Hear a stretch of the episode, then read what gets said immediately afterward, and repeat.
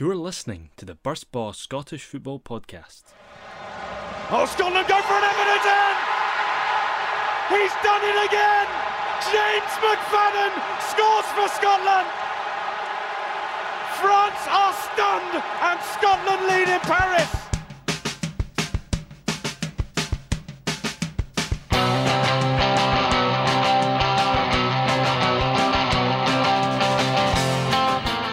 Hello and welcome to the Burst Ball podcast. This week we'll be poring over all the action from the Scottish Cup, delving into the controversy surrounding Greg Stewart and Jordan Jones of late, giving our obscure Scottish Cup memories, and looking ahead to the draw for the next round. To do that, I, Ryan Crombie, I'm joined by Tom Mackinnon. Hello, Tom. It's been a while. Yeah, thank you. Yeah, thank you for having me. Fresh off a, a Bonzer weekend in Montrose.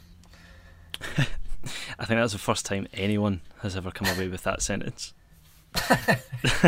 Uh, also joining me and Tom is Lewis, Lewis Birrell.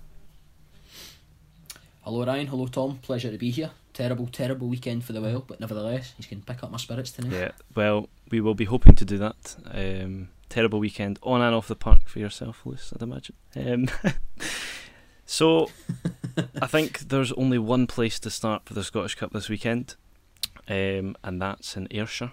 Auchinleck Talbot 1, Ayr United nil. Uh, be honest, guys, did any of you see this coming? I see, I've seen pundits in the media trying to say that, oh, well, I'm not actually too surprised by this result, but a junior team beating a championship side, I mean, come on. I think um, it's the biggest Scottish Cup upset in certainly our decade, anyway. Would you agree? Oh, I was I was very very surprised to see it happening. I thought obviously we've seen Ayr this season. They've been brilliant brilliant form in the championship. Although you know yesterday I did I think when I was watching them in the first half they had the better Auchinleck, but I didn't think they looked brilliant at all. They looked really really ordinary. Uh, you would never have thought. I mean I watched Ross County yesterday as well. They're title rivals and they, they looked like absolute chalk and cheese the two of them. So I don't know. I think maybe without Shankland, uh, I don't like to say it, but I, I think without Shankland, Ayr maybe are nothing special because Craig Moore up top certainly he couldn't finish his dinner up there. He was he was terrible. He looked worse than nothing to be honest. Uh, no, you couldn't you couldn't have seen it coming. You, you thought this was Auchinleck's big game. I think they were treating it like their big game. This was their cup final, if you like. They obviously it's a sellout crowd and everything. Ayrshire, no, I think you thought. I thought that Ayr were going to come and it would be a kind of two or three nil victory and it would be as far as Auchinleck could go. So it was de- definitely upset Hmm. round. I mean, the thing that surprised me, I, I only I didn't catch the game. I was making a, a trip elsewhere, which we will come on to. But uh, Tom, the thing that sort of struck me was they didn't kind of sit back and they didn't go with a game plan of sort of Mhm. just accepting the fact that they're the junior team here, massive underdogs, and they're going to be turned over by Ayr United, who, let's be honest, their aim this season is to get promoted from the championship. They, I mean, they had a offside goal. Um, cer- certainly a few chances before they got that, that vital goal, didn't they?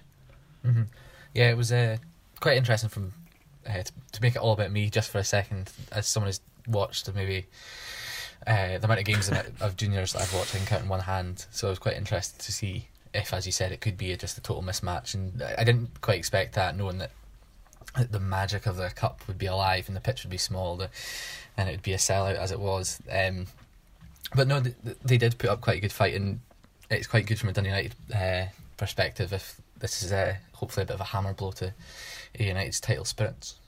Yeah, I mean, I think the worrying thing for Ayr United is that they haven't arrested this terrible run of form Mhm. that they've been in. I think I seen it was their worst run of form since they got relegated from the Championship two years ago. Um, do you expect, given that you're the Championship aficionado on here, do you expect Ayr United to fall away, or do you think that it is just a case of them missing Shankland, Mhm. which I mean in itself is a worry? I, I suppose it, if they do keep Shankland, which McCall's adamant that he is, and even if they do sell him, they'll get him back on loan, it seems to be their policy. Um, and I think to say the fall away would be a bit harsh, given that they are, um, I would say punching above their weight, but they do have quite a good, they've got a good starting eleven, but they do have a wafer thin squad. I think they had four players on the bench last week. Um, I'm not sure how many was on the bench uh, for the Talbot game, but um, I I could see them dropping off quite a bit.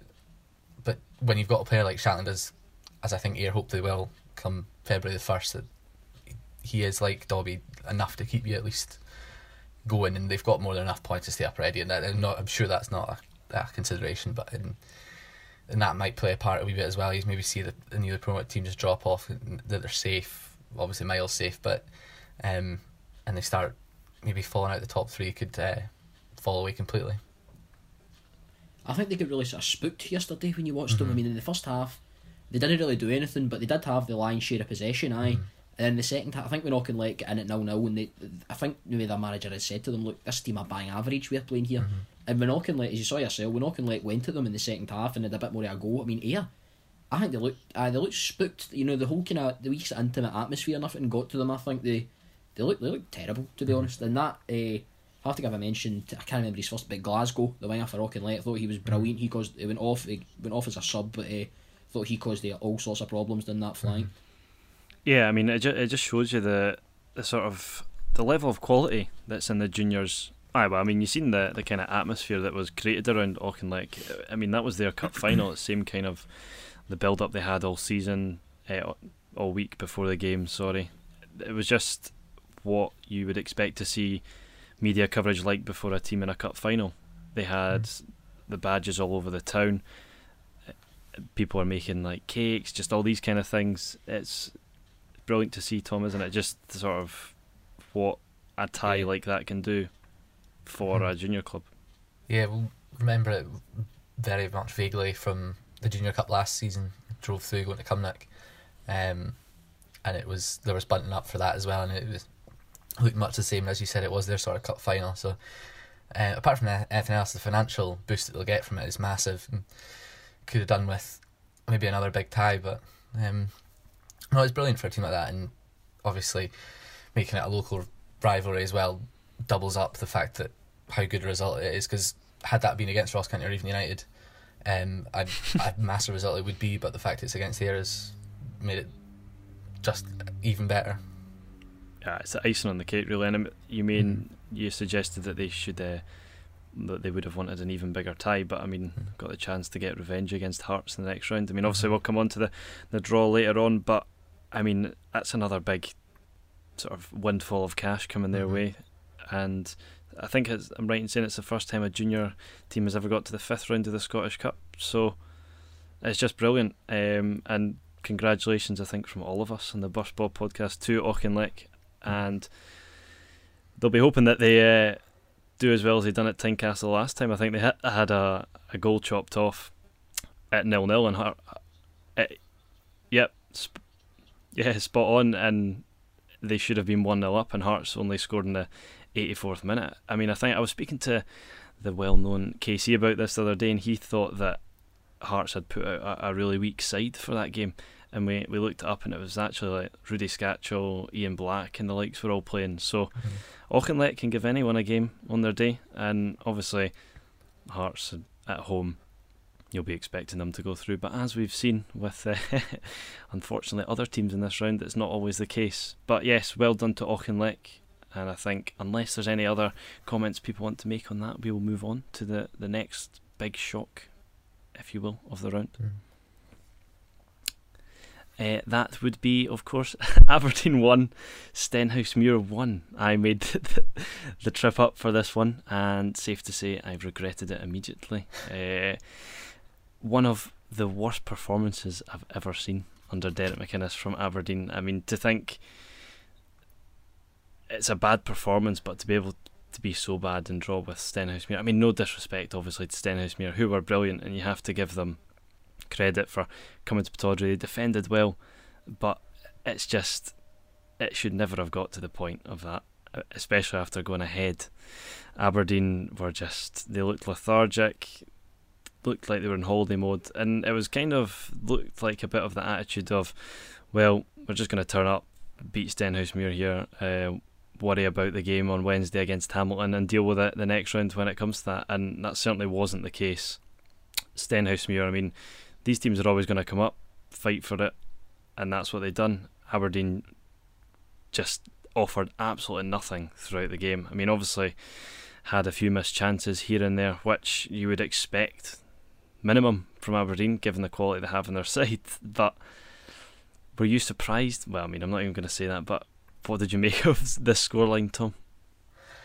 Yeah, it was strange. The one thing you would um, maybe expect from the winter break and a tie like this, where it's not like, and we'll get on to Motherwell, Ross County, the two teams. There's not a great difference in um, ability wise and player wise. You imagine the players that Aberdeen have got are man for man better than the players that Stenhousemuir have got. Um, the, the thing you would expect from a winter break is that they've had time, and I'm not saying they've they've gone to Dubai for two weeks or however long it was, and just right, this is how we're going to set up against Stenhousemuir, but they'll have known this game is coming. They've had a long time to prepare for it, and as I said, I'm sure it's not their main priority, but you kind of expect this to be a fairly routine, uh, a sort of gentle ease into back into football, proper football again. But um, yeah, not very good from Aberdeen. Met a couple of uh, Aberdeen fans on the train back from Montrose uh, last night, um, and they weren't too happy either with the result. No, I mean I think it's especially after going ahead as well. I mean Aberdeen kind of huffed and puffed until they got the goal, got the goal, and just looked like they thought the job was done. Which it's just it's proven that you just can't do that at any level, and Aberdeen were punished. I mean I don't know if we probably have, but the, the Stenhousemuir goal was brilliant. They the one time that they, they put a decent delivery into the box, which Aberdeen failed to do the entire game. Everything was blocked, lethargic build up, slow. It just shows you one good ball into the box and you're level, and they've got to drop Pittodrie loose. Aye, obviously, I've only I've only seen a brief highlights that Sportscene showed us of it, but it was something that I, I was really really surprised to see it to be honest because Aberdeen under Derek McInnes, you you do expect, especially at home. I mean, Aberdeen playing a bottom six team in the SPL at home, you genuinely expect them to win quite easy, quite easily, and you would you would never bet against it. So I would think that that'll have been in a lot of people's cuttings yesterday. It was a yeah, I'd say as much as it was only a draw, that that's up there for the upset of the round as well. How consistent Aberdeen are at home. It was almost a sort of. I'm sure you'll agree, Ryan. It was almost a sort of flashback to Aberdeen of sort of ten years ago, like Dumbarton and things up at up at Pittodrie. Oh no, who was it? Uh, Beat them at Pittodrie e- years East ago. Fife and Queens Park. Aye, it, you know, you used to sort of expect. I mean, Aberdeen used to be a wee bit of sort of a soft touch, if you like, at home to lesser to lower league teams in the the early stages of the cup, but they've really snapped that out over the last few years. So it was, aye, it was surprising to see. Yeah, I mean, you mentioned it. I think it's just everyone's got used to Aberdeen being so such a professional side, and this game they just they just were not. I mean, the the performance levels from near enough every single person. Funnily enough, Max Lowe and Greg Stewart, I would say, were the only ones who perhaps got pass marks, and those were the two guys that weren't in Dubai. So it might tell you where the minds of the rest of the team were still in holiday mode. Um, but it was just it was one of the most boring games of football that I've ever been to. It was just not.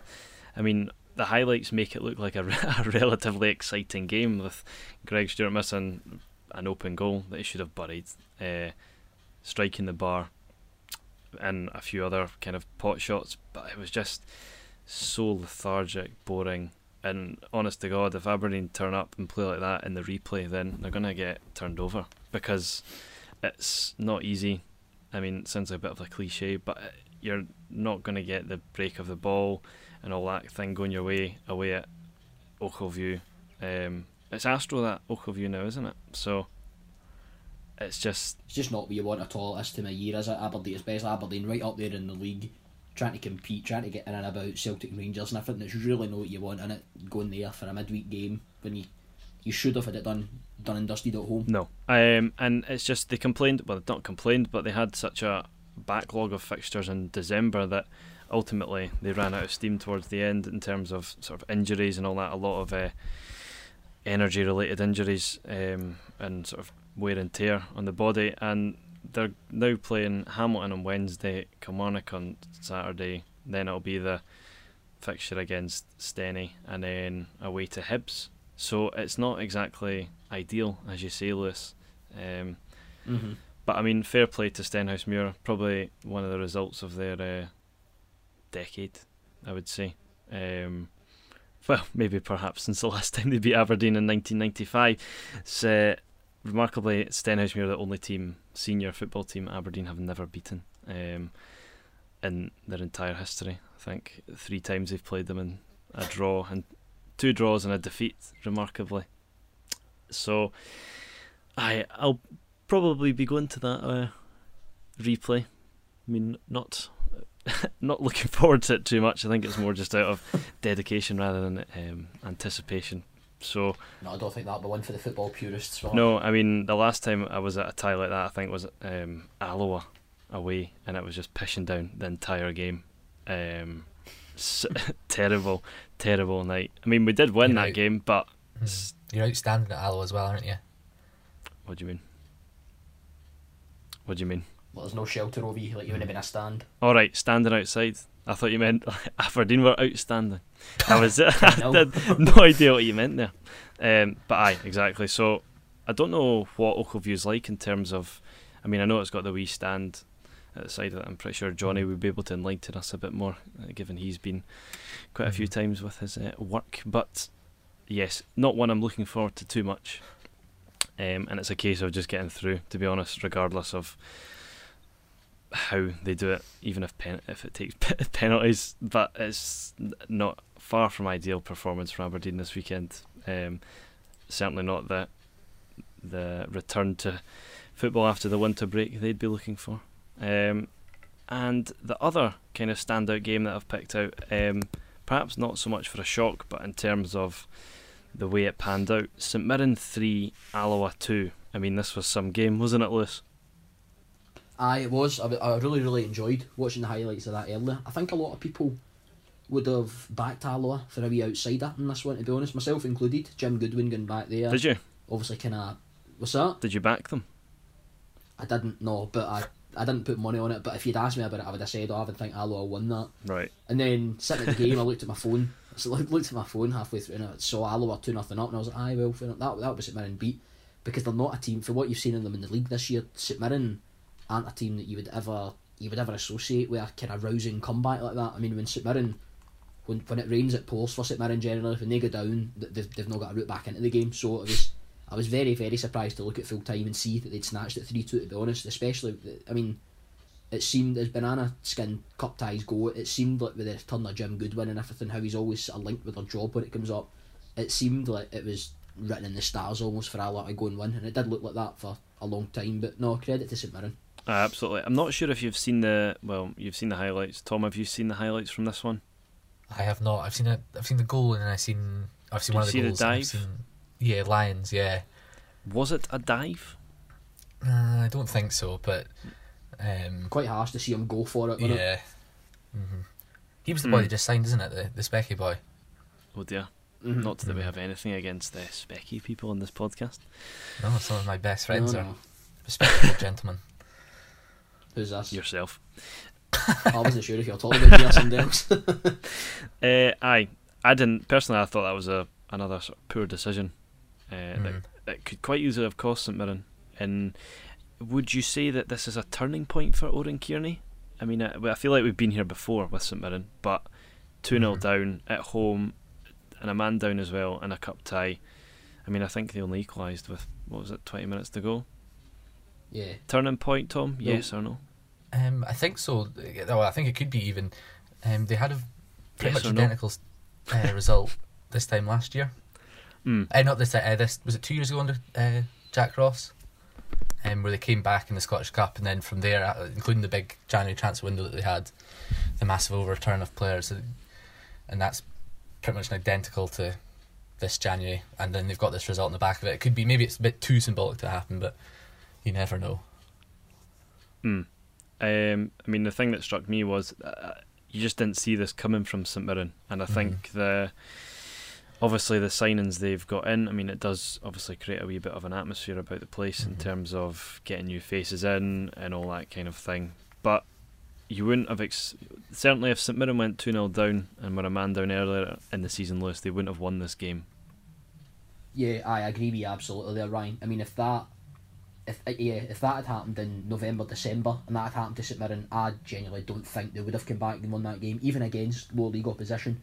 So I think that perhaps some of St Mirren's new new signings, new blood, maybe sort of uh, maybe sort of regrouping a wee bit over the winter break. Has you'd like to think that maybe they've had some good work done there and they're getting into it with a bit more of a, a positive attitude now. Aye. I mean, Tom, you'll know all about Alloa being a stuffy side to beat. The fact that St Mirren sort of showed the quality to Mhm. come back from 2 0 down, and I mean, the, the winning goal was sublime. Do you think that they'll be able to carry this into their, their league form? do you think? Well, obviously it's crucial that they do, but can you see that transpiring? I think so. Um, as I said about like, there is a, a bit of symbolism with the result, but I think you did Allo a wee bit of disservice there because they are a very nice footballing side as well, um, and they're one of the form teams of the country at the moment. Um, before that result, and obviously they still will be in terms of league form, but um, I think if Kearney can get it right with the players he's bringing in. I think Hammill was a bit of a surprise going, but there was a bit of a mixed response between uh, between the St Mirren fans. So take their word for it. But it would have been a player that if they could have got fully fit, so he can play ninety minutes once or twice a week, um, to really take them up up the league as a talisman. But you'd imagine if Kearney was maybe not happy to let him go, but he went, given all the money they're spending on players, they probably could have afforded an extra um, to afford his wages anyway. But um, there might be something in the background there, but I think their chances of staying up would have been helped significantly by Adam Hamilstein. Yes. Um, so well done to Talbot, Stenhousemuir, and St Mirren this weekend because that, that's the three games, well, three teams that I picked out for sort of ties of the round. Um, would you agree? Mm-hmm. Uh, and obviously, just look at some of the other results. Tom, you were at Montrose v Dundee United. Um, mm-hmm in the car up, I actually picked this out as one of the games that could be an upset, ironically. Mm-hmm. Um, the exact opposite, which mm-hmm. would you say surprised yourself from Dundee United, given the fact mm-hmm. just the Dundee United in these kind of situations in recent seasons has been, they've become a bit dodgy. But it was mm-hmm. exact opposite 4 0 comfortable winners against a side, obviously division below, but mm-hmm. impressed? Yeah, I, I was completely impressed. Um, surprisingly competent. Um, it did, as you said, it had all the makings for being a um, an upset.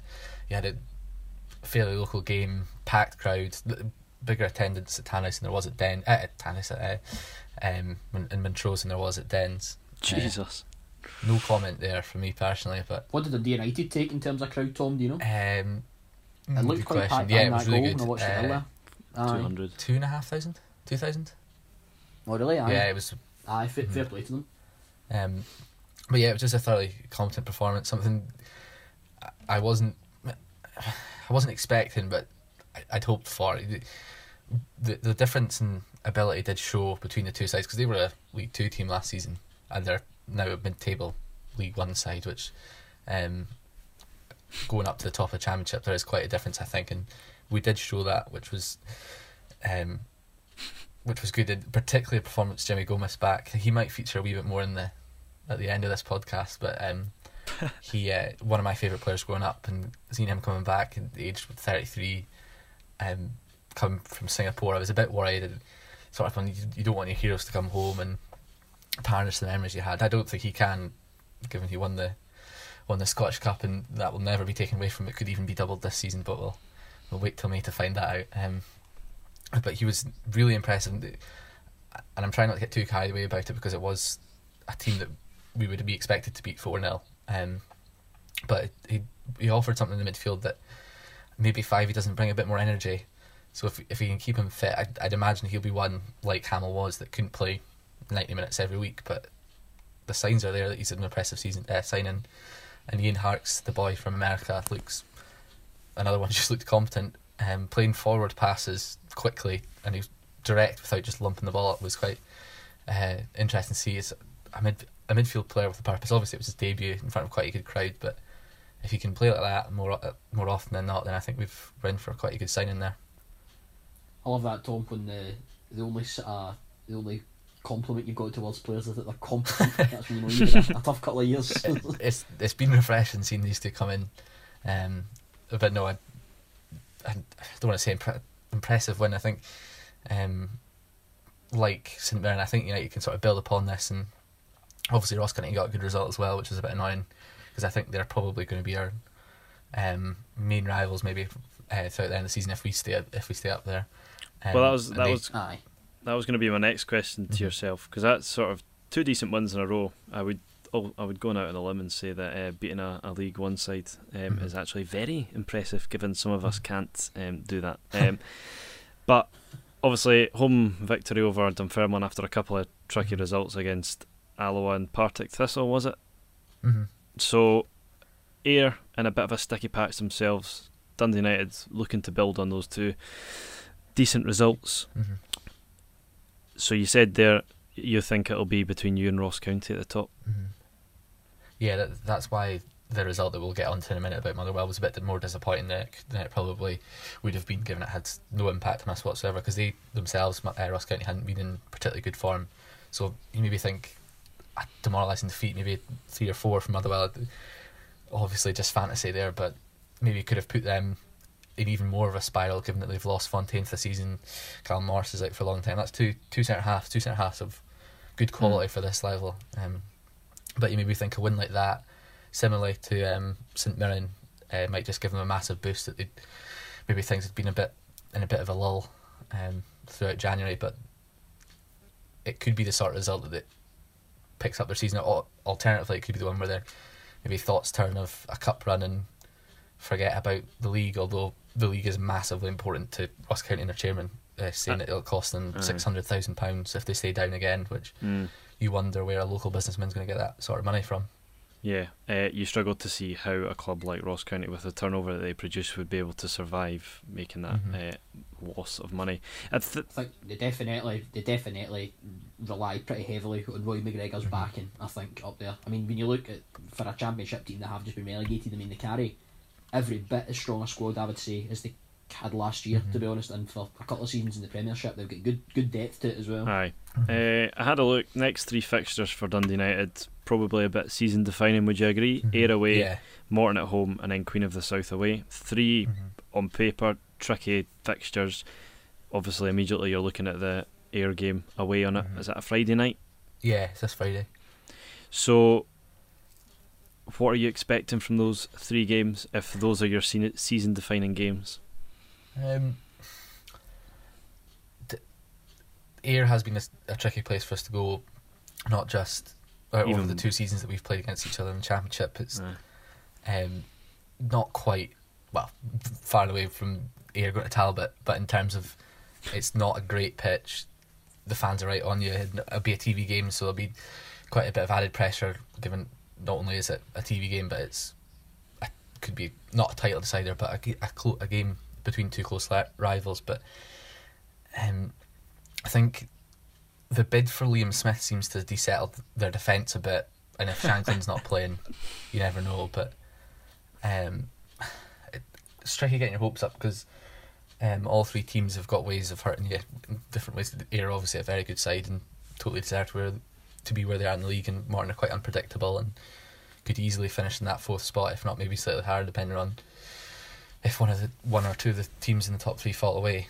Um, as for uh, Queen of the South, obviously Dundee um, struggle against them, and they've got the best player probably outside the top four teams in Scotland, top five, top six mm. teams in Scotland, and, and Dobbie who can just blitz you without even having, without being a good team performance. He can get three goals in half an hour and that's it, just totally gone. But um, nine points obviously would be brilliant, but somehow I just don't see it happening. I would take five, I think. But if we're going to win the league and if we're going to really put out a statement, nine's probably what we need to be aiming for. Yeah, I mean, lest we forget the last time Dundee United played there. Uh, yes. feels weird coming to you, Lewis, uh, off the back of Tom being slightly positive, and you you're going to be so immediately funny hearing Tom being positive, and then you immediately negative because you attended Motherwell's defeat to Ross County at the weekend, didn't you? I did. I was there. It was uh, bitterly disappointing, to be honest. The the message coming, obviously the players had been away in Tenerife mm. last week for a winter training camp, and from all the sort of club interviews that were coming from over there, it seemed to be that this was the beginning of a new season. The way they were treating it, and all the all the problems from the from the sort of first half of the season were going to be addressed, and they, were, they, they seemed to be really really raring for this game. And then what we saw from from practically when the game kicked off was just what we've seen all season. To be honest, they were they were second to every ball in midfield. The midfield just looked far too slow. They didn't. They looked you know, rather than going away to Tenerife and building a sort of team spirit and getting an understanding of each other, camaraderie, if you like, the, you know, they look like 11 guys that had met up before the game and just said, all right, we playing together today, you know. They look, they genuinely didn't know each other at times. And I think the new signing, Gaboli, Aribe, or whoever the hell you say it, I'll go with that. I think he looks looks like a really good player to be honest. Looks really skillful, nippy, but I think our our system completely failed him. He, he looked he just looked like he didn't know where he was meant to be or what he was meant to be doing. Right. And yeah, it's, it's disappointing the way things are looking. Right. From people who don't watch Motherwell that often this season, what had put could you put your finger on what's gone wrong? Because I mean, obviously we hear week in week out that it's people have sort of found Motherwell out this season. How true is that, or is it a specific thing or a sort of combination of things? From somebody who watches Motherwell week in week out, what's wrong with Motherwell this season? Well, there's a few things. I mean, to be honest, we've been Motherwell have been started to get found out since about this time last year. You might remember. By found out, what do you mean? Teams just know exactly how to play against this The physicality side of things. Uh, yes, Right. aye, because that's that's all we have. I mean, we've never since Robinson's come in. That's worked very very well for us at times. Don't be under any illusions about that. Mm. I mean, that got us to two cup finals, but uh, th- we, we've never really had another way of playing, and I suppose that's kinda kinda natural in a way. If that's if the way you play is by getting balls into channels, putting lots of balls into the box, just winning a lot and pressing teams, you, you're generally not really going to have anything else to fall on because you're doing that generally by necessity because of what, what you've got available to you. But uh, this season, I, I don't really know. I can't account for it, but just what's happened is the strikers are uh, strikers aren't running the channels that they used to. The the quality of crosses into the box, which was brilliant last season. I mean, Richard Tait, Charles Duck, had a lot of good suppliers last season into the box. That they've been poor, and we're not getting the same. We're not getting the same volume of crosses into the box. Striker, none of our strikers seem to be able to finish a midfield. Whereas last season, I mean, our midfield would, our midfield was crushing anybody. To be honest, we were our midfield was dominating most games they played in. Celtic, Rangers included at far part, to be honest, as well. And whereas this season, they, they look they look very slow at both everything else. To be honest, they look very slow. They're they're not winning anything. They're not winning all the second balls that they used to. Our defence looked very very unsure of themselves. Last season, we kept a record number of clean sheets for the club. The defence looked brilliant. Played with the back three. We've gone to the back four now. Defence looks really really shaky. Peter Hartley and Tom Aldred, uh, through they kind of replaced each other last season. If you like, with Aldred coming in when Hartley got injured. Mm. So then we've signed the two of them up for this season, and they're, they're playing together, but they don't look like they can play together. They don't look like there's any any real chemistry there. Yeah, injuries. I know it's a. I would say it's an excuse to be honest. It's trotted out quite a lot by the manager, but I think I don't think injuries have helped that. But that's something that he's got to manage and got to deal with, and he has been given money and time and scope to deal with it. But uh, I don't think injuries have helped. But no, there's there's a lot of things to it. But I, I think. Uh, the style of football at the moment, they, they really don't know if they're coming or going. They don't know whether they're sticking with this uh, the approach that we've had last season, the the three five two, the physicality, the long balls into the box that was so successful. They don't know whether they're sticking to that or whether they're trying to build out from the back and sort of get the ball on the deck a bit more, which we don't have the players for. So it's a kind of damned if you do and damned if you don't. Mm. I mean, what strikes me there is that you've signed Ross McCormack and you've not mentioned him once in mm-hmm. the sort of your reanalysis of the game there. I mean, I seen he got substituted at half time. Uh, do you mm-hmm. think this is just kind of a signing that's papering over the cracks, if you will, brought in to do that? Because is he? At, I've seen a, a few people suggesting he's at Motherwell because he's severely unfit. Um, would you go along with that assessment? Do you think that McCormack can come good at Motherwell, or do you think that he's just there to build up his fitness? Well, I think that I put it this way, Ross McCormack could come in and be an absolutely brilliant player for us, and it, it doesn't make this team particularly good because whatever happens in the last remaining months of this season, there needs to be a lot, a lot of ins and outs at the end of this season again because there's a, we've got far too bloated a squad. We've got players that are injured constantly, and we've got a lot of players who have proven just to be not good enough and that they won't roll their sleeves up and and heat a battle sort of thing. So. I think Ross McCormack, even if he came in and really lifted the team, it was going to be a short term thing. It was ne- it was always papering over the cracks in a way. Uh, I think a lot of us knew, to be honest, that he was going to come in and be quite unfit. Um, eh, you know, he, is just back from an injury as, as well as just lacking sort of match fitness. He, he is just recovering from an ankle injury, I think it is, and he I think it was touch and go whether he would play yesterday, but he wanted to obviously get him in the park. I would, I mean, don't wrong, the manager knows better than me. I would probably have brought him on later on for some impact if the game was still alive, but he chose to start him. He was, he was really, really poor yesterday. To be honest, it was, he was anonymous. I mean, he, you couldn't, you, you wouldn't have known he was on the park. He was playing up front with Danny Johnson, Mm. both quite, both quite small, both quite wily players. But then we we were back to playing this sort of long ball, which just wasn't suiting either of them. So I couldn't really understand why he'd gone with that personnel for that system. So the game wasn't suiting Ross McCormack, but he really, really wasn't looking good. He was looking unfit. But you know, we all know what Ross McCormack can do, and I, I would hope that give them a few weeks. Get, I mean, they can build up match fitness pretty quick. Footballers, we've we've seen it before at Motherwell with players we've brought in. They can get match fitness fitness within three four weeks. you could be a lot lot better. And no, I still hold out hope that Ross McCormack will be good. And make no doubt about bones about it. We're in a relegation fight, a straight relegation battle, Mm. and I would I would much rather have somebody of Ross McCormack's calibre and experience in our side than not. Yeah, absolutely. I, I, I probably agree with that. Um, in terms of you mentioned you're in a relegation battle, is it dis- well obviously it's disappointing to go out in the sort of first round of the cup after making both finals last year, but it seemed like the Scottish Cup would be a bit of an opportunity to sort of put a terrible league season behind them, but and you mentioned there that they, they came out with this kind of lines about being right up for it and that, but did they look like they just didn't bother? Do you think there's an element like, well, we got to a final last year, there's not really, or do you think it's just an indictment of the way they're playing at the minute that sort of crept into that as well?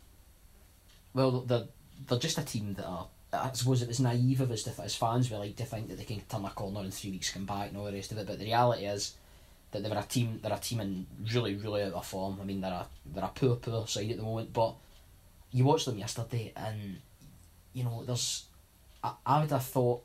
I would have given St Mirren or Hamilton more of a chance to win that game yesterday than we did, because as much as they're no great either, and you could argue they're worse than us, they're generally a lot better set up than that, and a lot more sort of structured. They've got more of a sort of rigid structure to them. Whereas I think I- don't know. I, I get the impression, and I might be wrong. I hope I'm wrong, but I, I get the impression that the players no longer sort of believe maybe in what Robinson's telling them because we've it's been wrong. It's been blatantly wrong a few times this season. The, the way he's set them up, and I think Rob, I think the players like Robinson. I think I think he's quite a personable guy, and I think the players all got on with him.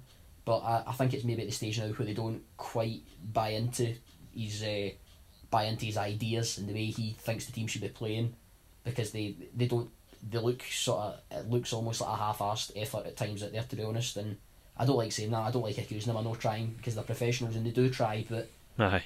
it, it, it doesn't look like they're fully behind the cause at the moment to be honest, and it's it's disappointing. Well, uh, we'll leave Motherwell so that you can be allowed time to reduce your heart rate. Um, Yes, aye, please. Other games to highlight probably Celtic 3, Airdrie nil. Pretty routine for Celtic. Um, penalty. Um, some would say the obligatory Celtic penalty at Parkhead. Uh, missed by Scott Sinclair, but then obviously followed up with two goals and of debut goal by Weah. Um, Tom looks like he could be a good signing for Celtic. I think that's sort of the main talking point Mhm. coming away from this game.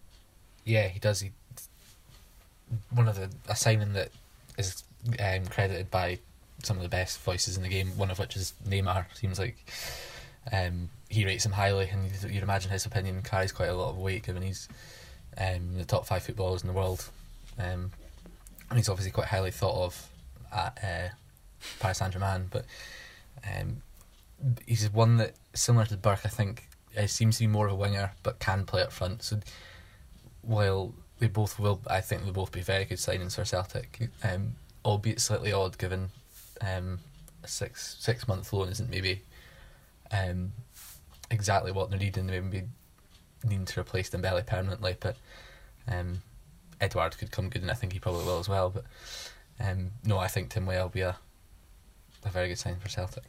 Yeah. Um, Lewis, the sort of quadruple save for from Scott Bain in this game was pretty spectacular, wasn't it? I'm not sure if you've seen it. The I have. I saw it. Uh, it was a, a brilliant, brilliant piece of goalkeeping. I felt really sorry for Airdrie because I saw that. yeah, I mean, I think they, they must have sold out their away end there. You could hear them singing throughout the game because it was, it was a fairly flat atmosphere in the Celtic end. And yeah, I saw it. and It was a it was a complete scramble, wasn't it? All the you know, it wasn't just Scott Bain. I think it was Ralston that was right in on top of him as well, getting his knee and his boot onto things as well. It was a right, a real stramash, if you like, Mm. the goal mouth, and it was a real team effort for Celtic to get it cleared. But I, I Airdrie should probably have taken it if you've been harsh. I mean, they- got a couple of bites at the cherry after they made the initial save. There was a few rebounds where you think one of them should have got it into the net and they could have had their goal. But no, I felt I felt really sorry for Airdrie there because they were they were initially undone, but a world class bit of goalkeeping to be honest by Scott Bain. Yeah, I mean, I, I think it was a pretty professional performance from Celtic. All in all, didn't really. Well, I don't think anyone ever thought they were going to be in too much danger of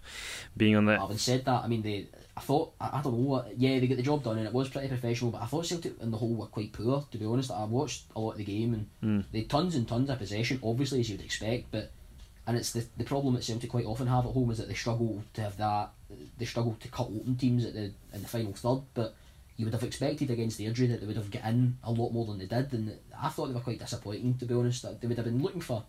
They'd have been looking for a lot more than a three 0 beating of Airdrie, and I thought Airdrie did really well. Airdrie stood up to the fight well, they defended well, they get back in numbers, Yeah. but I, I thought nah Celtic Celtic didn't penetrate them anywhere enough. I think privately Brendan Rodgers will be disappointed with that. Mm. I mean, on the face of it, Celtic, it's probably a game that both sets of fans will be coming away from relatively pleased, given Airdrie didn't discredit themselves at all. Thought they gave a very good account of themselves. Unlucky not to score at Celtic Park, which most teams struggle to create a chance at Celtic Park. So, and it's not like Celtic put out a weak team. So, fair, fair play to Airdrie, despite uh, defeat. Um, uh, Celtic with a very professional performance. Moving on to another game, Dundee won, Queen of the South one. Tom, you have a very uh, vested interest in Dundee. Was this a game that surprised you? I've seen a lot of people had this down as well. I say upset, but would it have been that much of an upset if Queen of the South uh, had won this one? Um, perhaps not. I thought it was, and there was a slight debate on the Burspot Twitter about it. I thought it should have been you're a, included. you're an idiot. So um, I thought it should have been included. Um, but uh, no, it's another one. uh, Winter break. You think this would be quite a good one to get fans back inside? There wasn't a lot of fans at Dens. Um, that do you know how many specifically?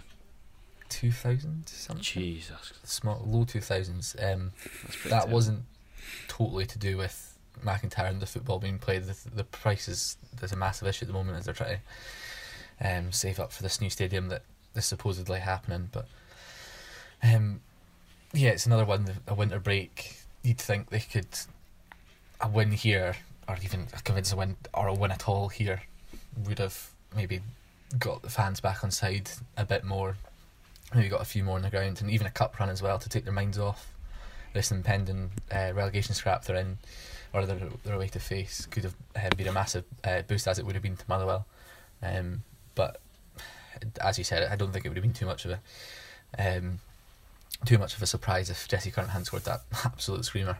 Aye, fantastic goal, I have to say. Um, something you ha- we haven't really seen from Dundee this season is too many moments of individual brilliance, which is probably why they are where they are. Um, not much of a surprise seeing Dobbie on the score sheet, was it? I mean, I've only seen the highlights from this game, but the, the chances Queen of the South created, um, all of them, I think, directly involved Dobbie. I think, as you said, probably one of the best players outside the top four teams in the country. Do you think Queen of the South will have a promotion playoff this season? Um, Um, sorry, a promotion think so. push, or is I uh, think- Dobbie a wasted talent at Queen of the South?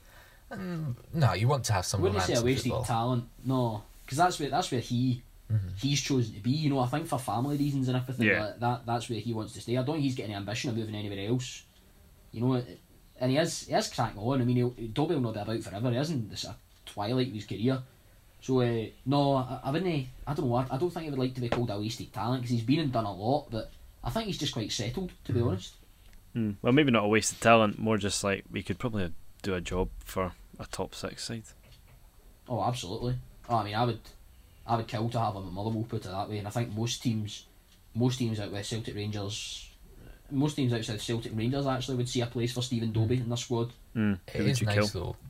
though. It is nice though, like seeing someone score a lot of goals rather than just leveling out at maybe at Motherwell. I- I'd still think he would score a lot. you wouldn't see him sitting on thirty three goals in middle of January. Yeah. I mean, I know what you mean. It's, it's nice to see a talent a talented player like that staying kind of loyal to a team that aren't in the top flight. I agree with you, Tom. yes. Uh, that was Dundee Queen of the South. They'll be playing next Wednesday, if I'm not mistaken. So, replay for them. Uh, other game worth mentioning: Hibs four, Elgin nil. Couple of new signing. Well, Ryan Gauld new signing for Hibs into the into the team. Uh, Kamberi on the score sheet. Um, what did you make of? Did you see any of Ryan Gauld's performance? Tom, I know, obviously a former Dundee United Mhm. player back in Scotland, Mm-hmm. by all accounts, done very well. hmm Yeah, I've not seen any of, but I've read quite a lot of Hibs fans and uh, Match Sport saying That he had a they've won the 58 league. minutes, which is encouraging because the those sort of rave reviews that you've um, we'd have expected to, to hear about um, while I was in Portugal, given he probably he was one of the best players I've ever seen at United. Not the best, I think that's obviously reserved for Scotland captain and Liverpool left back Andy Robertson, but um, it is nice to see him hopefully playing every week, which you'd imagine would be given the wages will be Hibs will probably be paying it some like some percentage of. Uh, He Yeah. wouldn't be sent out on loan to Hibs if he wasn't playing. So nice to see him doing well. Uh, I don't think we expected anything other than a similar scoreline to this, Lewis, did we?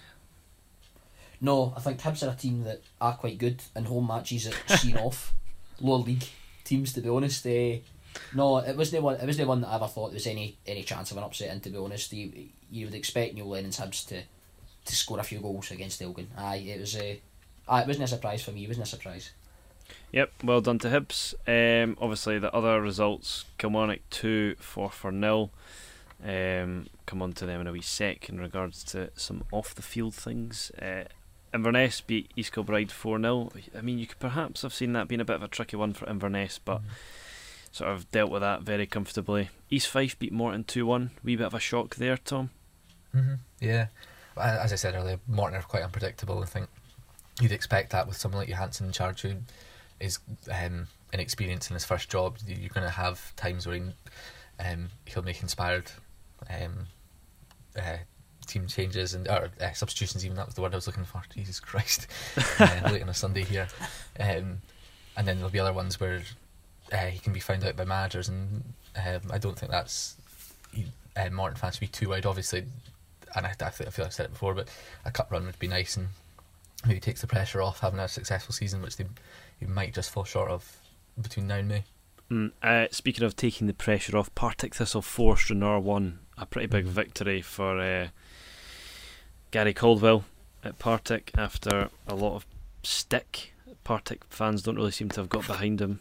Um, potentially a game that you could easily have seen Stranraer taking something Mhm. from, perhaps even force a replay, but Partick won pretty comfortably in the end, which is surprising. And speaking of comfortable, Raith Rovers 3, Dunfermline nil in the big derby.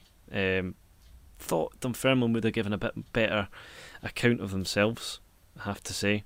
Uh, obviously, big bumper crowd at this one. I think Dunfermline sold out. Yeah, brilliant crowd at that game. Aye. I remember uh, that was what I mostly took away from that watching the highlights. What a tremendous crowd. Aye, Dunfermline sold out their way end, I think. So, Yeah, and, and Raith looked like they had a brilliant home support as well. So aye, it was good to see. That's that's what the cup's all about. Aye. Um, obviously, Dunfermline fans will be pretty pissed off at their team.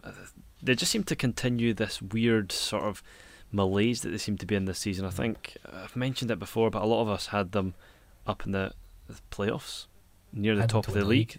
Aye, it's, it's, ridic- it's ridiculous how But much was that, they're. was that uh, early season uh, against Dundee in the Betfred Cup? Was it up to Dundee and did they did they draw? Did they win? They Tom? won, I yeah. can't remember. They, they won. Aye, and they looked absolutely brilliant. That I mean, I remember that watching Myles Hippo, uh, Hippolyte for them, and he was. Uh, ah, he was ex. How is it you say that again? Hippolyte. Hippolyte. Hippolyte. Hippolyte. Aye. I remember. Uh, it escaped. me. It escaped me there. Brexit Um, Borough, I eh? remember. aye, that guy. Aye, they, no, they were brilliant that day, and I think that that contributed towards why a lot of us in the bus ball had had Dunfermline up there in the playoffs at least because they were, they were excellent that day, and they, we didn't realise that Dundee were just as bad either at the time. Aye, uh, pretty shocking result for them, but absolute delight for Raith Rovers. Um, 3 0 in the derby in the cup doesn't get much better than that. And final game of the round, St Johnstone 2, Hamilton nil. I think this is the most predictable result of the the entire uh, fixture card. I think, well, St Johnstone scored after a minute, and I think that was the, the game dead and buried. Interestingly, um, sort of looking at some of the comments after this game, Hamilton fans totally want Canning gone. Yeah, I've noticed that they've. Uh, yeah, I find it quite strange that this is the, the straw that's broken the camel's back. To be honest, because Um, I mean they're, aye. they're not. It's not as if they're they're adrift at the bottom or anything. They're they're well well in the fight, and yeah, I find it. I think it's more. I think we've discussed that off the podcast before, I think it's more the style of football Yep. that they've grown bored with. But then again, they are, you know, the the Hamilton Accies that to, for Hamilton Ackie to be playing in the top flight with the, the fan base they've got. I know. I think Hamilton to keep ticking must have a wee bit of backing as well, but. Uh, for the fan base that they've got and the size of the club they are, it's, it's admirable but stunning to be honest that they're in the top flight. So it's uh, I I think that's when they might live live to regret a wee bit. To be honest, maybe I, I would be careful what I wish for. I don't watch them every week, but yeah, I'd be careful what I wish for. Well- to be honest, I find it a wee bit strange going to St Johnson where most teams really really struggle to go, and in the cup as well. I mean, I mean the cup can't be.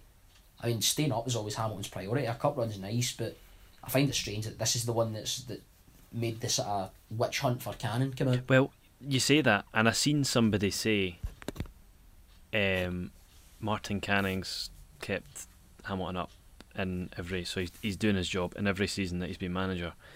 Uh, Mhm. And the amount of Hamilton fans that were responding saying uh, such a naive point of view that they don't watch Hamilton every week. It's the manner that they're getting beat, the style of football they're playing, and the fact. I think I seen somebody say they've scored less goals, less points, and conceded more goals uh, progressively every season. Canning's been in charge, and I think he has a win rate of around twenty percent and has a minus one hundred goal difference in his time at Hamilton. So I think uh, there's more than just a case of Hamilton fans wanting to sort of stay in the division. I, I guess it's only human nature that, um, and well, th- to be honest, they're well within their rights um, after seeing the exploits of Livi this season um, to be able to want to progress. And as you say, this seems to be the result that Canning's taken a lot of stick for. And I, I, I heard that he said his dad got some abuse at the game or something like that Yeah, after that, after yeah. the game. Um, and you never really hear Martin Canning get um, too animated, but he was absolutely seething about that and said it was something he didn't accept. Which, well, obviously, but it was Yeah, just that um, crosses line, doesn't it? it all seems to be sort of slowly unraveling for Martin Canning at Hamilton. Tom, doesn't it? Yeah, a man, at, a man at the end of his tether, you'd imagine. Literally. Yeah, the and as you said, the, if it is a minus 100 goal difference, that probably think would get is, tiring. yeah. Not just as a fan, but as a coach, you'd imagine that, he'd probably think to himself that there's got to be more to football than winning Yeah. every five games um, and just staying up. But yeah, there is a case to be made that you've to be careful what you wish for. But that, that again is arrogant and naive if you're saying that because these, are the the Hamilton fans that go every week deserve something. in- No, I get that. Aye. Mm. And you've seen a case that um, uh, teams will go down after having a long struggle in the league. Not not not all, not necessarily in Scotland, across the world, wherever. Um, having just stayed up, up for X amount of seasons, and they go down and start winning games, and then there's a, a feel good factor about a club. Um, that you've maybe seen with Ayr because they went down in the championship, came came straight back up, and uh, they look a, a much healthier and stronger outfit than they did Yeah. before. But Hibs yeah, probably a better example in terms of a top flight team. mm, Took a wee while for them to get back up, up though. well, yes, but I mean, when they did, I mean, they've been pretty decent. Mhm. So, yeah. um, I think that rounds up our results in the Scottish Cup. I just want to take, uh, just kind of talk about a few talking points now. Um, kind of a couple of controversial talking points that have sort of arisen in Scottish football over the last few days. Perhaps one a wee bit older, but we haven't been around to discuss it, and I think we deserve uh, our tuppence worth in the matter. But first, um, the Greg Stewart saga.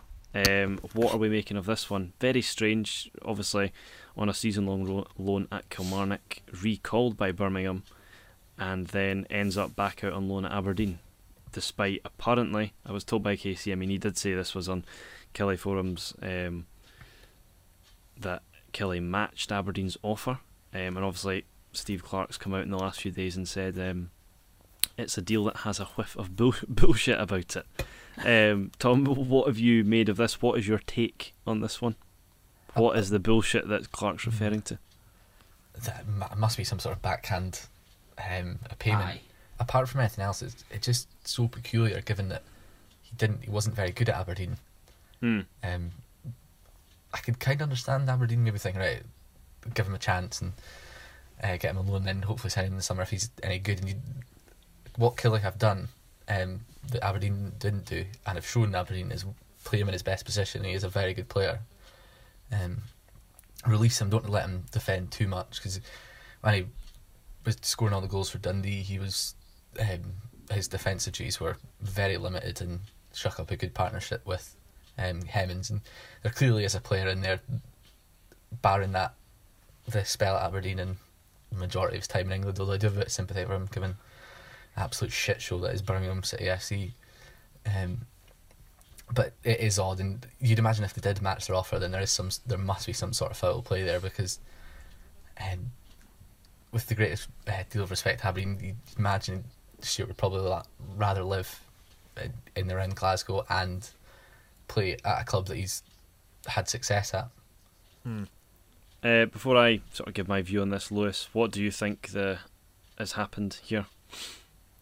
Well, I think Steve Clarke's probably right, to be honest. It, it does all smell a wee bit fishy to me. Uh, yeah, the, the whole sort of sudden recall and then going up to Aberdeen. Uh, can only really matter what Tom says in it, to be honest, because he didn't exactly set the header like Aberdeen the last time he was there, did he? But, you know, that that's uh, it's sometimes the way football goes. I think to look at it from the other side of the view, the other side of the fence, rather, it's a brilliant bit of business by Derek McInnes. And it's quite quite ballsy in a way to to go and bring back somebody who, I mean, he didn't really play a whole lot before, did he? He was on the bench a lot, At Aberdeen, was he not? Aye. uh, off and on, I. I mean, he did get a fair share of assists and goals, but probably not enough to justify his a, a, a re another spell at Aberdeen. Yeah, so it's, it's been quite quite a sort of ballsy decision for McInnes, I think, to go out and get him back. I don't know, I would question the whole sort of legitimacy of the whole recall and then right back out and loan sort of thing, but Mm. Yeah, I, would question that, so I can see why Steve Clarke's raging, I can see why Kilmarnock are fizzing as well, especially when it's to one of the, well, probably to the most direct rival in the league this year, so it's a wee bit, it's a wee bit sort of, sort of dirty, isn't it? But nevertheless, that's that's sometimes the way, that's sometimes the way the world goes, and I'm sure Steve Clarke, with all his, all his contacts that he'll doubtless have down south, will be able to pull another rabbit out of the hat and get Kilmarnock another good striker in. Mm. So what I think's happened here, because I had a, a wee think about, it, I think obviously Birmingham in a bit of a state financially have been notified of interest in Greg Stewart in terms of they would receive a loan fee.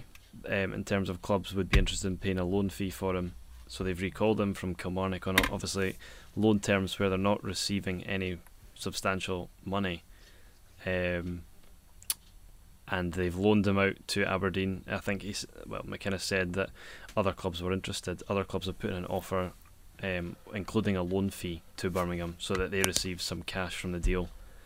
Um, and Greg Stewart has picked Aberdeen, um, and Aberdeen are paying a loan fee of. But um, this is a complete guess, but I'd probably say about a hundred thousand or something like that, um, to have Greg Stewart from Birmingham. I just think Clarke's referring to Birmingham in the deal in terms of they're trying to just maximise the amount of money they can receive from all their players at the minute, just due to their financial state, if you like. Um, I think that's what's happened. I mean, obviously, Yeah, it will be something like that. It will. uh, It's always. It's always boils back down to money, doesn't it? So it's. Uh, it will be something like that, definitely. But Yeah. I would think as much as Steve Clarke's probably targeting. It, or his, his bullshit going a wee bit more at Birmingham than Aberdeen. I would still think there'll be a fair bit of needle when Aberdeen and Kilmarnock next lot Collins. Yeah, I mean, I think there always is now, um, given that Steve Yeah. Clarke appears to be the best manager in the world, um, and Derek McInnes isn't. Um, I think Casey would have something to say about that. Um, but sticking with Kilmarnock, I think the other thing that I wanted to speak about um, was the Jordan Jones fiasco. I think obviously he signed for Rangers on a pre-contract agreement a couple of weeks ago, but we've not been around to speak about it. Uh, and obviously that infamous tweet that he then sent out uh, kind of had the majority of Killie fans um, up in arms about his time at the club and he shouldn't play again. Since then, obviously, Steve Clarke's come out and said he has his personal backing, and if fans boo Jordan Jones, then they boo him as well. Tom, would you? Obviously, it's a bit of a strange scenario with a player signing a pre-contract agreement with your direct rivals um, for the season. Would you have him in the team Um, after showing disrespect to Kilmarnock like he did, or do you think it was just a bit naive? I, what he did was naive. I think he maybe got a bit carried away with getting this move. Um, Mm. Apparently, he's a Rangers fan, but that that seems like it could be a bit uh, a bit of a Tenu- made up story Aren't they all? Aye. to suit the Aren't they all? the narrative of Rangers recent a few Rangers Rangers recent signings even. Um, but Yeah. the same's happened at Dundee with Kamara, and he is probably far and away Dundee's best player. Um, maybe not uh, the most directly influential in terms of goals and assists, obviously not, but he is such a key part of that team. Um, and you saw it in the win over Hamilton, the 4 0, where he was just levels ahead of two sides who were so closely matched in the table, if not Dundee being worse. I think, yeah, they were at that time as well, still. But uh, his the difference he made on the pitch, and um, that's something that Jones is capable capable of as well. But I think, or I know McIntyre wants rid of uh, Kamara. He wants those wages into the team, and um, and in his defence, he's made it all about that. He's not said the player lacked commitment, and he'd imagine Jones would as well. I think he'll he'll be up for it. But what I do I do think's wrong in the whole situation. Obviously, tweeting "We are the people" is moronic when you're still when you're not at the club. Um, but the main issue is that dis- the disclosure of these pre-contracts. I think it was Aberdeen, Tansey Aberdeen got from Inverness two seasons ago. And they did the same, and I just I've got no problems with pre-contracts, but if you just didn't announce them until after the last day of the season, then I think that that would probably be the fairest way. Because now, now Jones and Kamara have got targets on their back if they, they stay at Kilmarnock and Dundee respectively. I think Jones will, and I, I'd imagine Kamara's probably played his last game for Dundee, um, or so, so McIntyre would would hope anyway. But um, no, I think if they if they kept that quiet, then there would be no problems. And, Dundee and Kilmarnock fans, I think it's probably just about come to terms with the fact. Dundee definitely, I think there was hope at Kilmarnock, but not um, not quite an expectation that they that they've, that's them away. They'll that they've they'll be ready to say their byes come May. And I think if they'd kept this quiet and yes, maybe going to a, a close rival in Rangers um, isn't the best thing to do. But at the end of the day, these are as Lewis mentioned earlier, it all all boils down to money, and these are people that are footballers with a short career. So I don't blame them for going Rangers. It's just the way he tweeted, obviously, but the Mm. disclosure of pre-contract is a bit of an issue. But stupid and regardless, tweeting what he tweeted. Aye, Lewis, what's your take on this? Obviously, Tom says just a bit of naivety. Would you accept somebody from Motherwell doing that kind of thing? Would you still want them playing for the team? I mean, I think it's a shame Casey couldn't come on for this one. Obviously, he'd Yeah. have a big say on this one, but I think personally, my Well, view on this is that once you come out with something like that, you you put immediate pressure on yourself to perform, and you become a bit of a scapegoat if things are going wrong. And I think it's all just sort of a, a beginning of an end as soon as you do something like that. Well, I think listen, fans of fans of sort of smaller provincial teams in Scotland don't like to see their players go to the old firm, especially teams like Kilmarnock, teams like Motherwell that have got a bit of sort of they've always had sort of ties, if you like, with the old. You know, Kilmarnock are always accused of being a Rangers town, and maybe teams from the Central Belt that are nearby and things as well. It's sore when you see a player that's made a real impact leave to the old firm. It feels in a way as if they're sort of betraying you, as if they're selling out a bit. But at the same time, that that's part of the deal. It's part of the deal for players when they come up here. They come up from whatever level they come from to put their themselves in the shop window, play well, buy into the team at the time, and get a big move. You always hope as a fan that that's going to be down south or abroad or just not to one of the old firm. But sometimes that happens, and you know if he likes it up in Scotland, if he likes the life up here or whatever, and then he's getting offered probably four or five times, maybe more, his salary twenty miles up the road. He's he's all he's always going to take it. I think the the tweet was was ridiculous to be honest. He should have been, you know, in an age where football clubs have got so many sort of media people controlling it and everything. I don't know how somebody couldn't have pulled him in. Some somebody couldn't have pulled him in and sort of advised against that because that, that was a, a, a ridiculous thing to do and it was always going to it was always going to cause grief among Kilmarnock support. But I suppose you've just got to you've got to remember that as much as as much as you like these players and that they give a lot for the club and they might get very into it and everything, at the end of the day it's just their job and they are going to do daft things sometimes, not really thinking about the repercussions of it. You're right in what you say, Ryan. He has made a complete and utter rod for his own back. He's he's going to be under a microscope before he goes to Ibrox now. He's going to need to turn in the highest caliber performances there to keep fans off his back.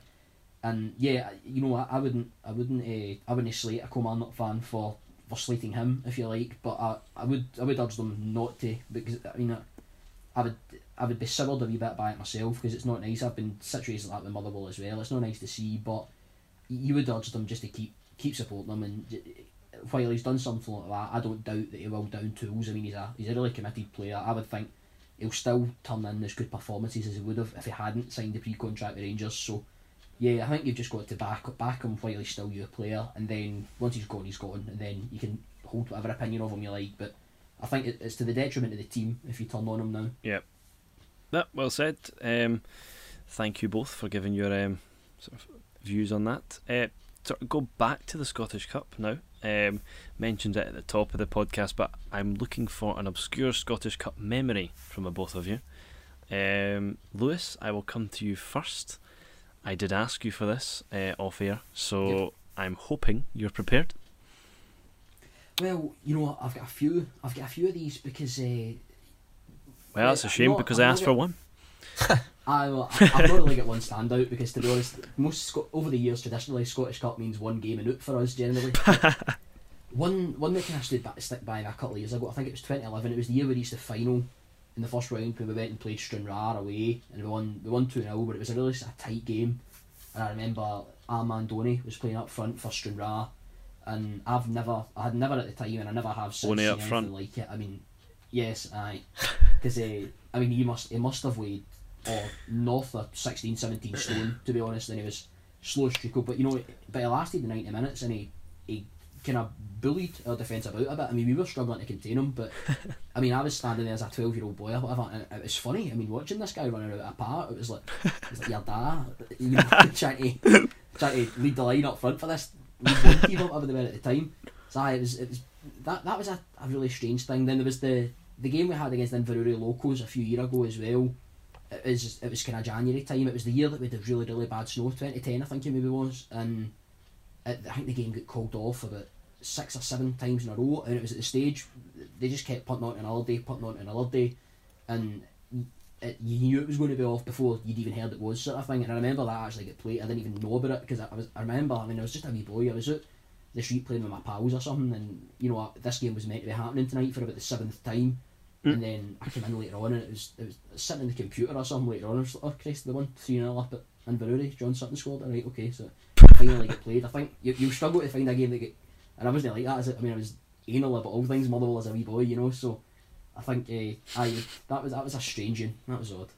Uh, aye, um, like yourself, I think a lot of uh, Scottish Cup memories for me have been uh, blanked out. Um, cough, Queen of the South. Um, certainly, I'm not going with that as my obscure Scottish Cup memory, but I'm going to go with more a moment uh, of pure brilliance from uh, 2012, I think it was 2012 Scottish Cup semi final against Hibs. I don't know if you remember Rory Fallon's goal. Do you remember it? Mhm. Yeah. Aye. I do, aye. Um, ultimately, I mean, meaningless, pointless, um, because in true Aberdeen style, they then conceded a late goal. I think Gary O'Connor scored to just sort of rub salt into wounds. It's extremely embarrassing. But that moment uh, from Rory Fallon, despite being utterly useless, I mean, apart from maybe a a, f- a couple of goals at Fir Park, I don't know if you remember those, Lewis. Um, he I do remember them. Yeah.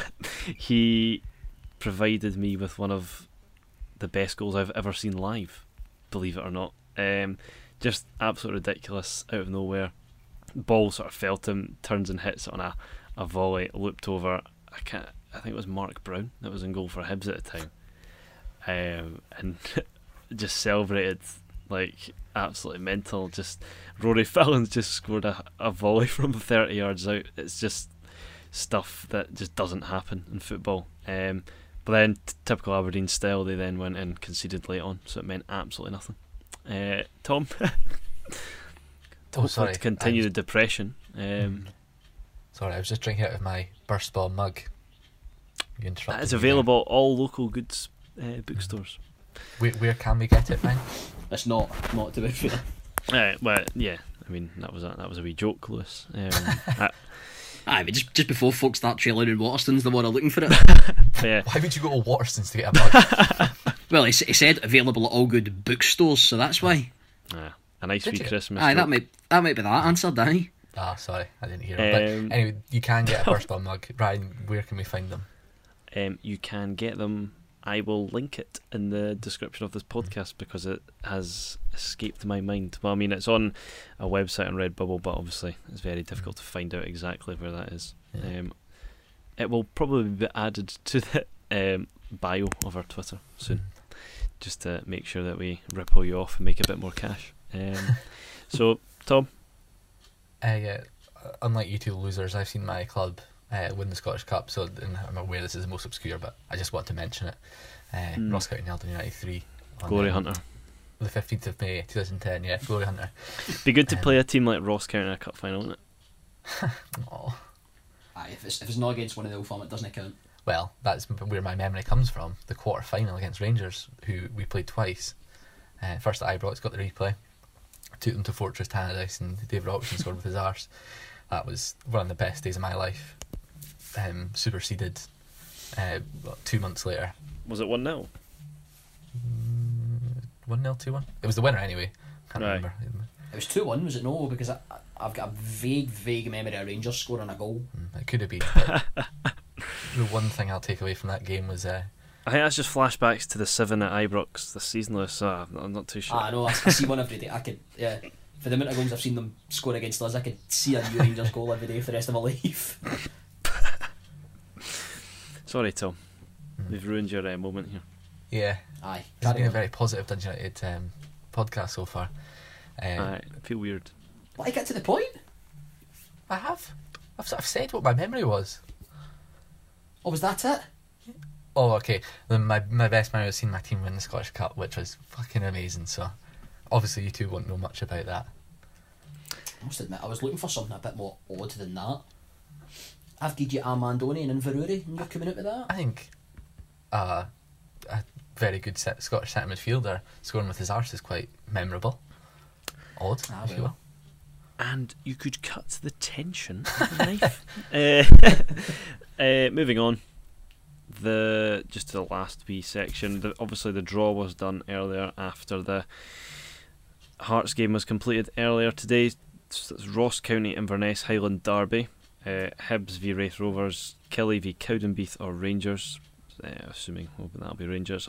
Uh, history rewrites itself. Hearts v Auchinleck Talbot. St Mirren v Dundee United, East Fife v Partick Thistle, um, Aberdeen or Stenhousemuir v Dundee or Queen of the South. So that's Stenhousemuir v Queen of the South. And finally, Celtic v St Johnstone. Um, what are your picks for TV here, guys? I think the Highland Derby is definitely going to be on TV. Mm, it's a 1 0. Uh, I think. What's It's a 1 0 if I've ever seen one. Uh, or one each. They like it. Yeah. Like a one each in that game as well. Uh, that that'll be a pick. I could see that maybe being the BBC one, and then they can never ever resist getting the Celtic and the Rangers game on as well, can they? So, I would think. I would think to be honest, as, as unimaginative as it is, I would think those three will be stick-ons. Mm. Tom, will you be making the trip to Paisley? Yes, I will. Um, look forward to it too. Uh, some bad memories at, um, up in Paisley, but Mm. I was with I you for one of them, good one. actually. yeah. I, uh, Well, I got to remember that, don't we? No, I uh, you weren't fully there. expect to, to make a new good memory. Maybe that- that'll be your memorable, memorable memory for uh, when we do this podcast in five years' time about um, your favourite moments from the Scottish Cup. Mm, yes. Uh, let's hope something a wee bit better than that's happened by then. Uh, thank you. I think that rounds off the podcast. It has been good to come back for the new year and speak to you both once again uh, for all things Scottish football. Thank you for joining me, Lewis. I know how uh, valuable your time is these days. Is it? Well, uh, football hunting at your uh, valuable uh, place of work. Uh, sorry, football player hunting at your valuable place of work, getting uh, signatures on napkins. Um, Now that you've seen my work, Ryan came and Ryan came and saw my work on Tuesday there, so you can now obviously put a wee bit of meat on the bones. yeah, and Greg Wild walked in as we walked out, uh, so he was Sorry, actually I telling the truth. it's unlike I don't know. It wasn't one of my many lies. Eh? No, no. It's it's unlike me to it's unlike me to miss a trick in there as well. I was I was uh, quite raging. I was demurting. Couldn't have got a wee napkin signed, but no. Nevertheless, pleasure to be on. See you again. Mm, add it to the collection of Dembele and Ryan Jack. Um, thank you, Tom, for uh, joining Stephen us. McManus as well. Yeah, a lesser name. Uh, Mm. thank you, Yeah, Tom. thank you for having me. Uh, pity about the end there. Me and uh, Luce's relationship soured significantly. Um, so this will probably be the last time you hear both of us on the same podcast. Well, my relationship with Tom suffered significantly when he was staying over at my house last week, and I get kept up all night with that snoring ass. uh, do you want to uh, allude uh, more on that? Why you were staying at each other's houses, or will we just end Well, the podcast no, there? we're only staying at each other. Tom was staying at my house because he was going down to uni the next day, so it was easier for him to stay here. Hmm. So he was sleeping on the floor in my room like a wee lapdog. And oh my lord, the snoring that was awful. And then slowly crept That's- into your bed as the night wore on. Aye, that's it. and with that. I think we will. Put your book down, Ryan. With that, I think we'll end the podcast. Uh, thank you for listening. Uh, it's been another terrific round of the Scottish Cup, and we'll be with you next week with Premiership and League action from across football in Scotland. Thank you.